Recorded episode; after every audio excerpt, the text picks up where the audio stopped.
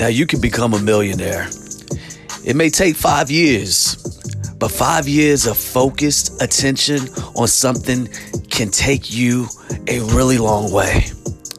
Now, what's the minimal viable dose for the results you want? Becoming a millionaire will require you to change. As Albert Einstein said, the measure of intelligence is the ability to change.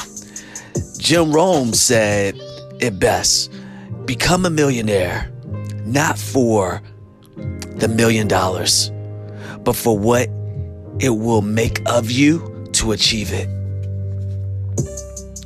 Keep that in mind, everybody, as you chase this money and you get to the money.